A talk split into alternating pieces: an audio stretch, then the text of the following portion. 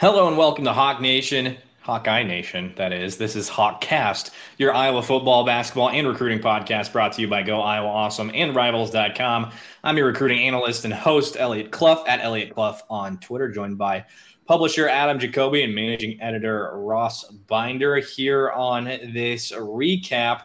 Iowa with the 20 to 13 win over Cross State in-state rival, in-state, not cross-state, in-state rival, uh, Iowa State this evening, taking home the Cy-Hawk Trophy with their sixth straight win in Ames, and uh, feeling pretty good about it. If you uh, are able to watch our post-game pressers available on my YouTube channel as well as a little bit on T or on uh, my Twitter page, man, uh, struggling to start the podcast this evening.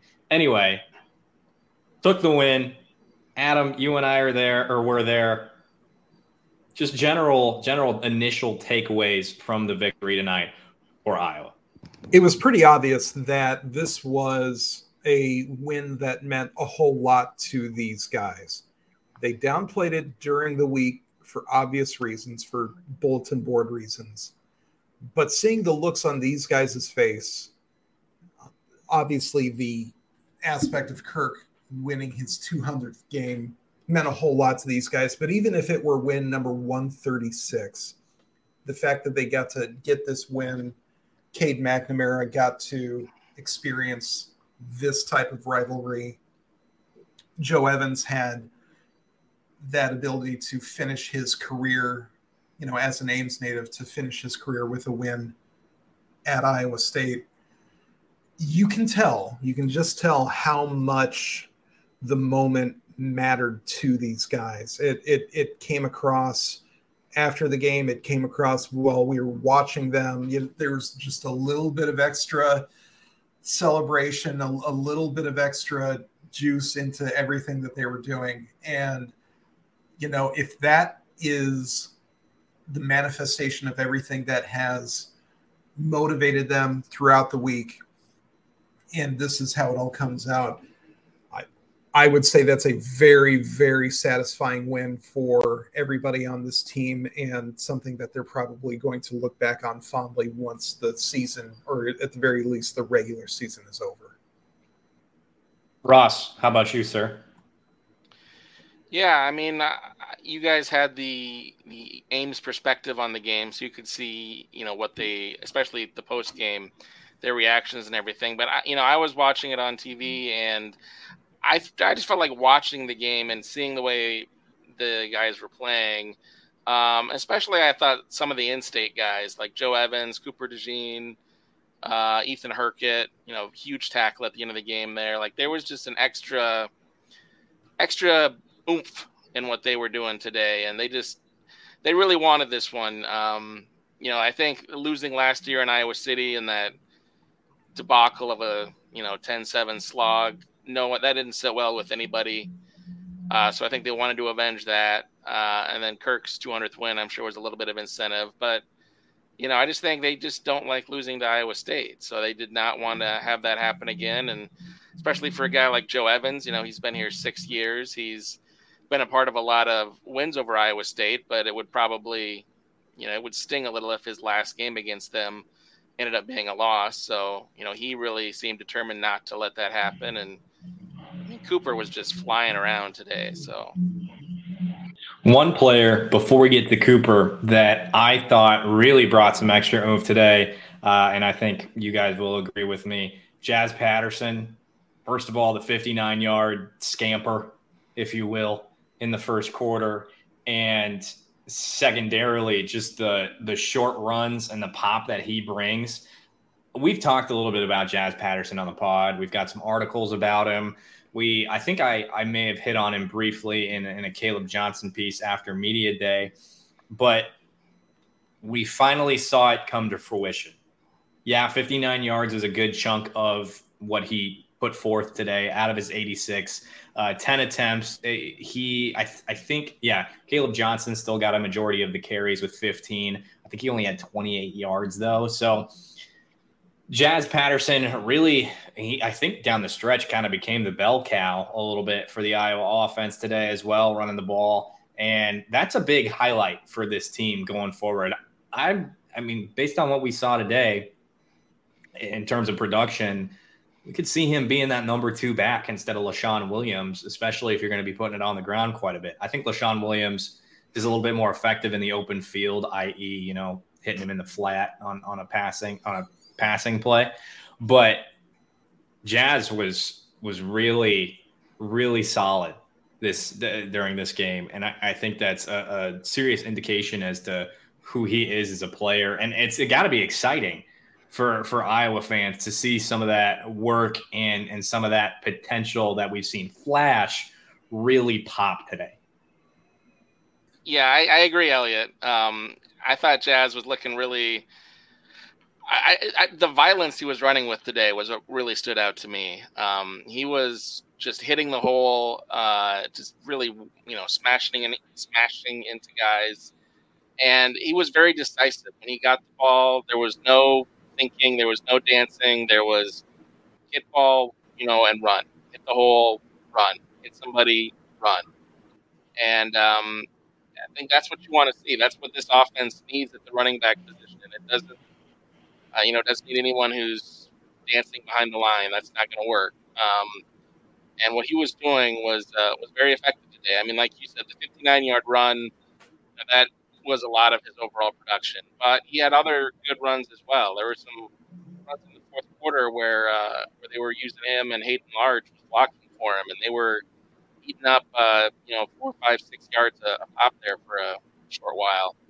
And of course, he had the offensive touchdown, yeah, which was a nice nicely blocked uh, play too that he you know, executed well, shooting through the hole into the end zone. So, yeah, it'll be interesting to see. You know, does feel like Iowa is rotating running backs a lot. You know, there's you get a few plays with uh, Caleb, and then Jaz comes in, or you get Leshon, and you know, I, I what do you think about that, uh, Adam? Do you think they need to stick with the running back a little bit more consistently, or is this kind of the way it's going to be all year.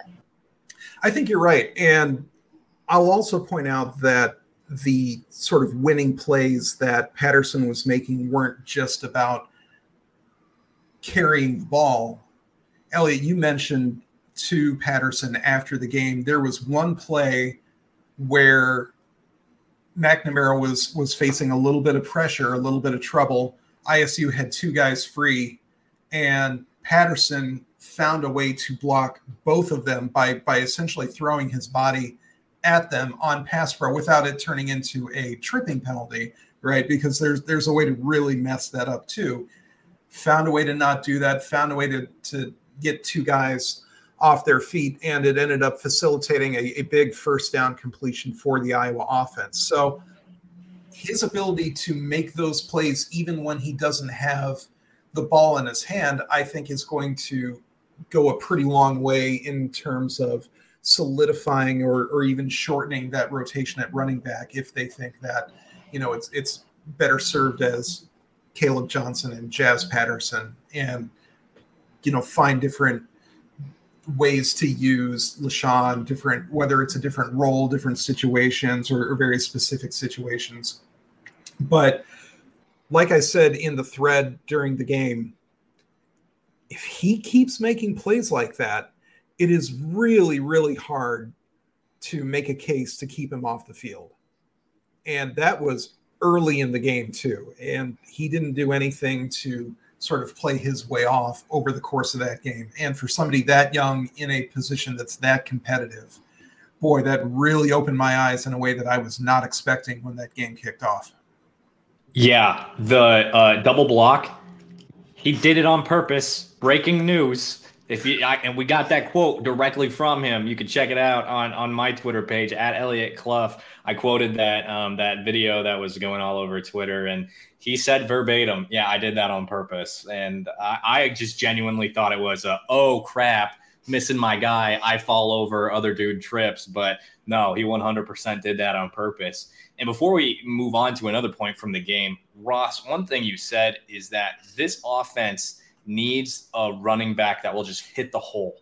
And that is something that I said to Adam during the game about Caleb Johnson. I would love to see him have a little bit more of that aggression that Jaz Patterson has in the run game because Caleb has the breakaway speed for sure, the playmaking ability. If he just hits the hole, like this offense is designed for running backs, if he hits the hole, he makes so many more plays.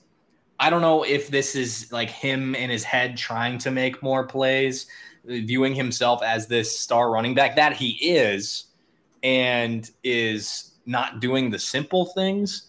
But this is something that that I've seen, and, like I said, I did point out to Adam during the game, um, and would like to see more from him, and I think will make him more productive. Now, on to a little bit more from uh, this win for the Hawkeyes, twenty to thirteen over the Cyclones.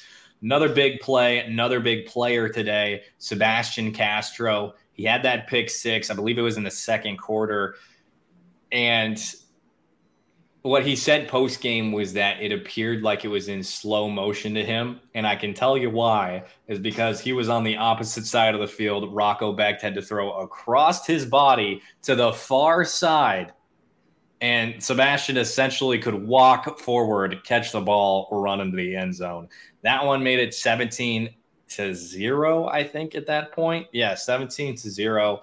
Um, and Brian's 25 points per game at that point in time was looking pretty good. We'll talk more about the second half in a second. But Sebastian, that was a really big play at a really big time that ultimately ended up being the separation for, for the victory in this one. Yeah, I thought it was a real turning point of the game especially because it came so quickly after that interception that Iowa State uh, got on uh, McNamara. And it was a little bit of a ball don't lie situation. And it's easy for us to say that, but Cade McNamara said that himself in the post game conference. And, you know, it was good defense. And I'm saying that with all the Matt Foley air quotes because it, it at best, it was a 50 50 call or non call on pass interference. And credit to the Iowa defense for instead of saying, ah, well, things aren't going our way, blah, blah, blah, turning that into an opportunity to get that score on the board themselves.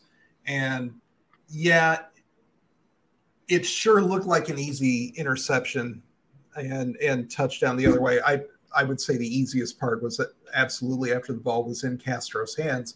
But I thought it was a little bit interesting that Ferentz said after the game that Castro last season probably doesn't make that play. And that might just be a matter of him having that recognition to get in that position to begin with. It might be the fact that he was making that read for Iowa State you know, switching formations and and therefore switching the read that he had to work off of. We're going to try to find out a little bit more about that. We we asked a little bit and got a little bit of answers in in terms of uh, what Castro was saying and what he was working on in the post game. I really I and, and this is just me being a little bit of a nerd, but I really, really want to press in on that play in particular and and learn not only you know what precisely Castro was keying on and all that. But you know, why wouldn't he have made that play? Because to us unwashed savages watching the game, it it looked like one of the easiest touchdowns of Castro's life. So there's more to it than that, obviously, and I'm I'm curious to hear more. Ross, what did you think of that play and and what it meant to the game, especially? Well, I mean, as far as the game, I think that felt. I mean, I don't. You don't want to say that a 17 point lead is insurmountable, especially in the second quarter. But with Iowa's defense, it kind of is. You know, especially with the way the Iowa State offense was looking, which was did not really look like they were likely to score. Uh, you know, over 17 points in that game. So you know, when Iowa goes up 17 nothing, you feel really good about that game. Uh, and Iowa's odds of getting the win and uh, you know getting out of there with the Cyhawk. Um, as far as the play, you know, I I would certainly like to hear, you know, more about what exactly Castro was reading. Um, you know, it, I wonder if it was just a matter of he's done a lot more film study since last year. He's a lot more comfortable in the position, the cash position. Uh, just you know, a lot, just a lot better at reading the game. Uh, it'd be interesting if you saw something in film study about you know Becht that he was able to apply to that particular play. Um, but yeah, it was a, just I thought a great play. You know, he read it perfectly.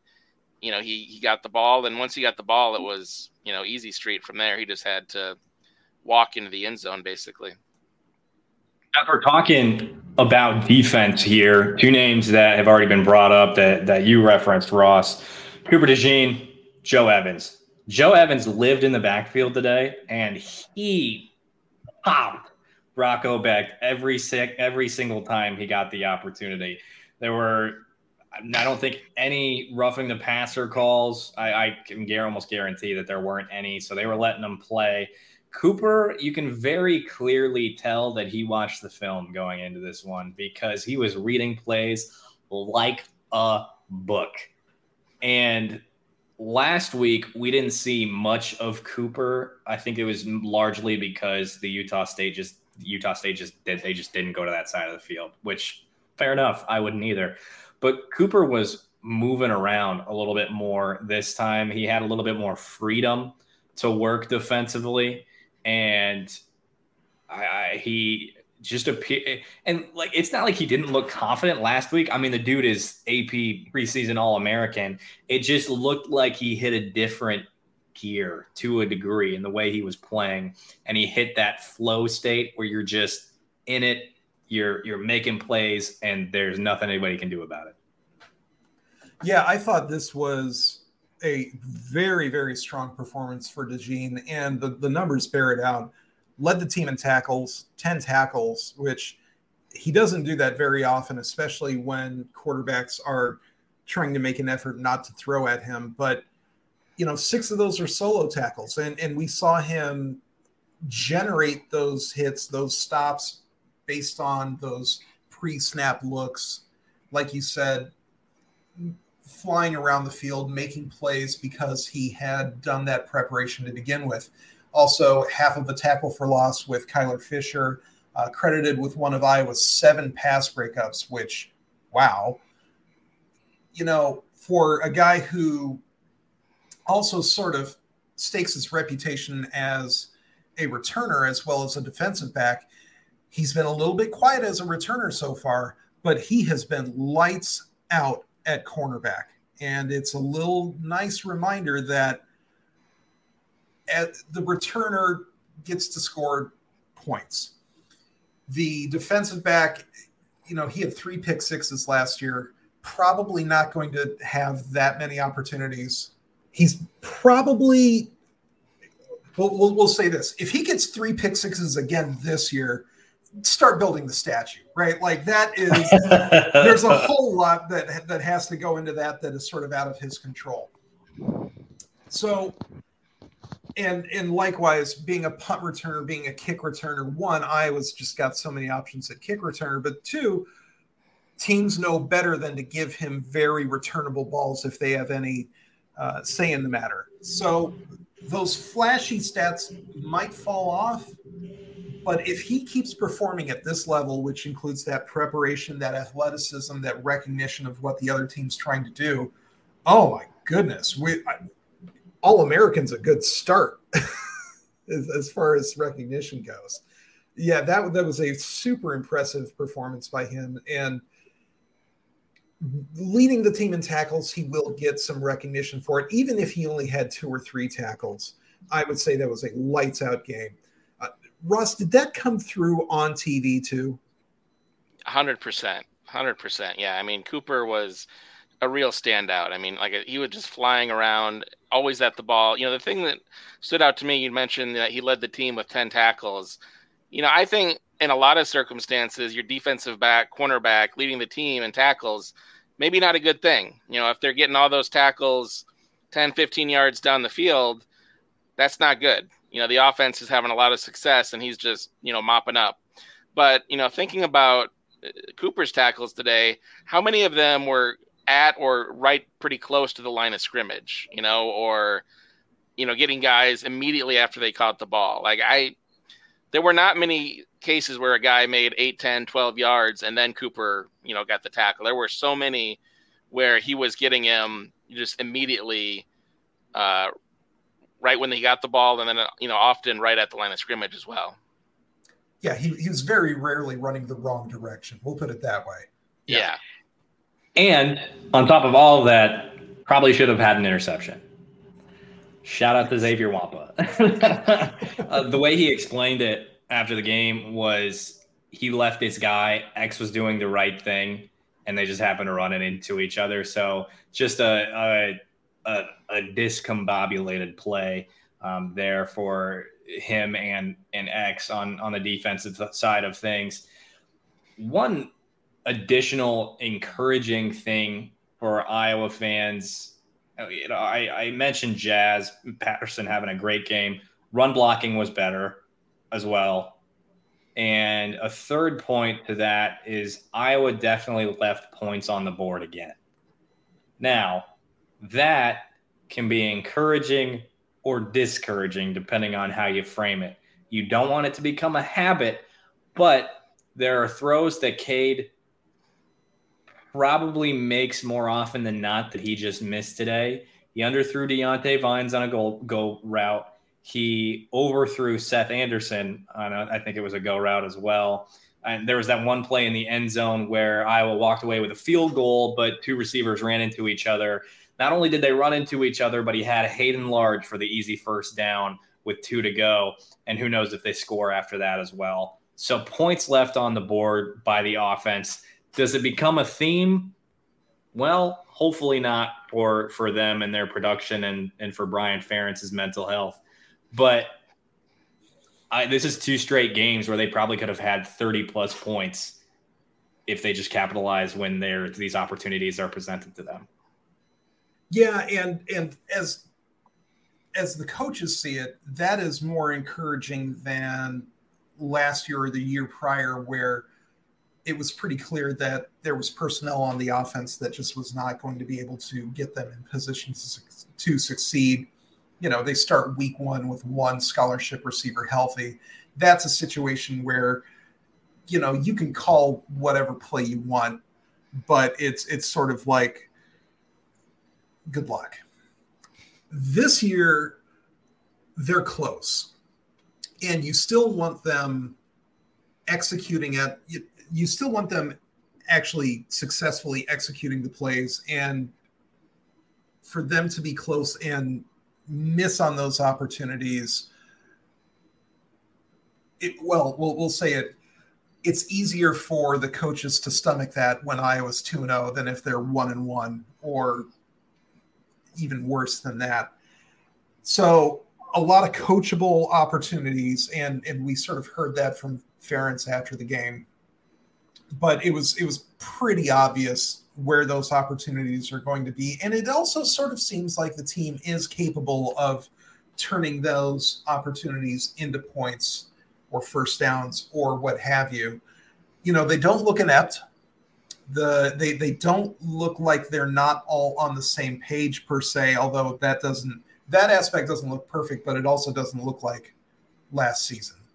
So you see how it can be encouraging even while Iowa's only scoring 20 points and, and this game ends up being a seven point game when really Iowa was out competing Iowa State really pretty substantially for the last, we'll say, 55 minutes of the game and was up by 17 points and had earned their way up by 17 points. So when Ferentz says that this team is close. When McNamara says that you know they're close, but they both acknowledge that there's plays or there's points sort of being left out uh, on the field.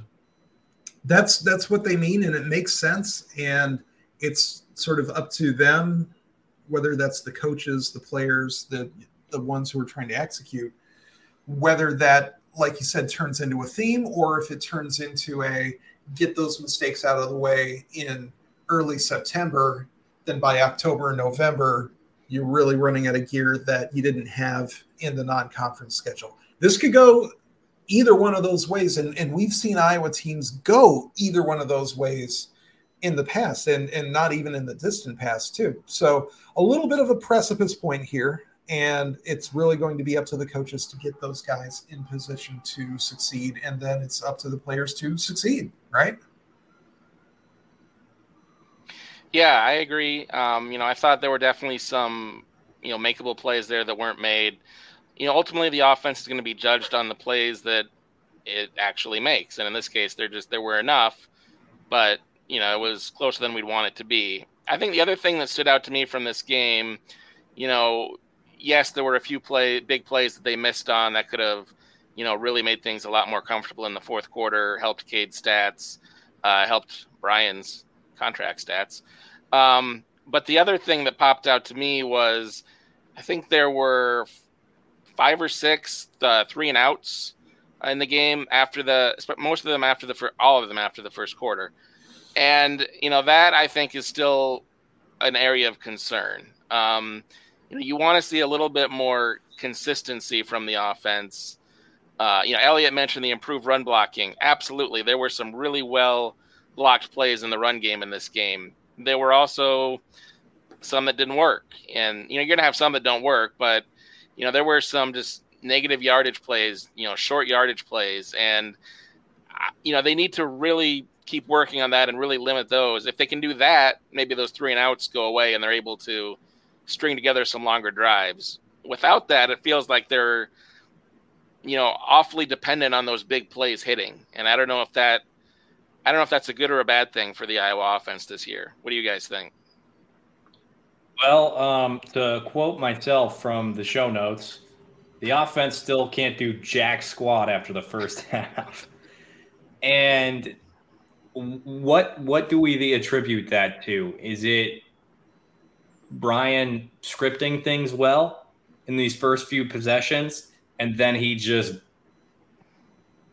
winging it? Like, like what's what's going on here? Is it? Uh, I mean, I, I mean that's that's really the only thing I can think of is these scripted plays are based off film. You're good to go. You're taking advantage of the defense, and then the defense gets a good look at you after halftime, and you can't expose those same things uh, as as you did in the first half. I mean, especially against a defensive coordinator like Tom Heacock who's who's one of the arguably one of the best, if not definitely one of the best in in the country. And so, is it solely based on the fact that you can't adjust in game? I think that's going to bear itself out more as we go forward. But that's what it looks like in these in these first two games against Utah State, and then of course against Iowa State today. Well, you know, I I think you're onto something, but I will say in that third quarter, you know, the one good drive they had, you know, ended with the field goal. Could have been seven if uh, you know the guys don't run into each other in the end zone, probably. But that that drive was one they, you know, they actually moved down the field. I think it was an 11 play, 69 yard drive, and what stood out to me in that drive, especially looking back at it when I was writing up the recap and everything, was that Iowa mixed tendencies in that drive. So they ran the ball on first down twice. They passed it twice on first down. They used that five uh, five wide empty backfield look on four plays, which were all four completed passes by Cade. At, uh, on top of that, so like when they actually didn't stick to some of the very familiar and predictable uh, play calling and, and formations, I think the offense actually you know showed some sparks of life that we I didn't see otherwise. So I'm interested to see do they try to build on that? I don't know, but uh, what did you what did you notice, Adam? Yeah, I, I noticed the exact same thing, Ross. The especially when the offense would bog down, there were even people in the press box saying, "Oh, here's the second and ten run."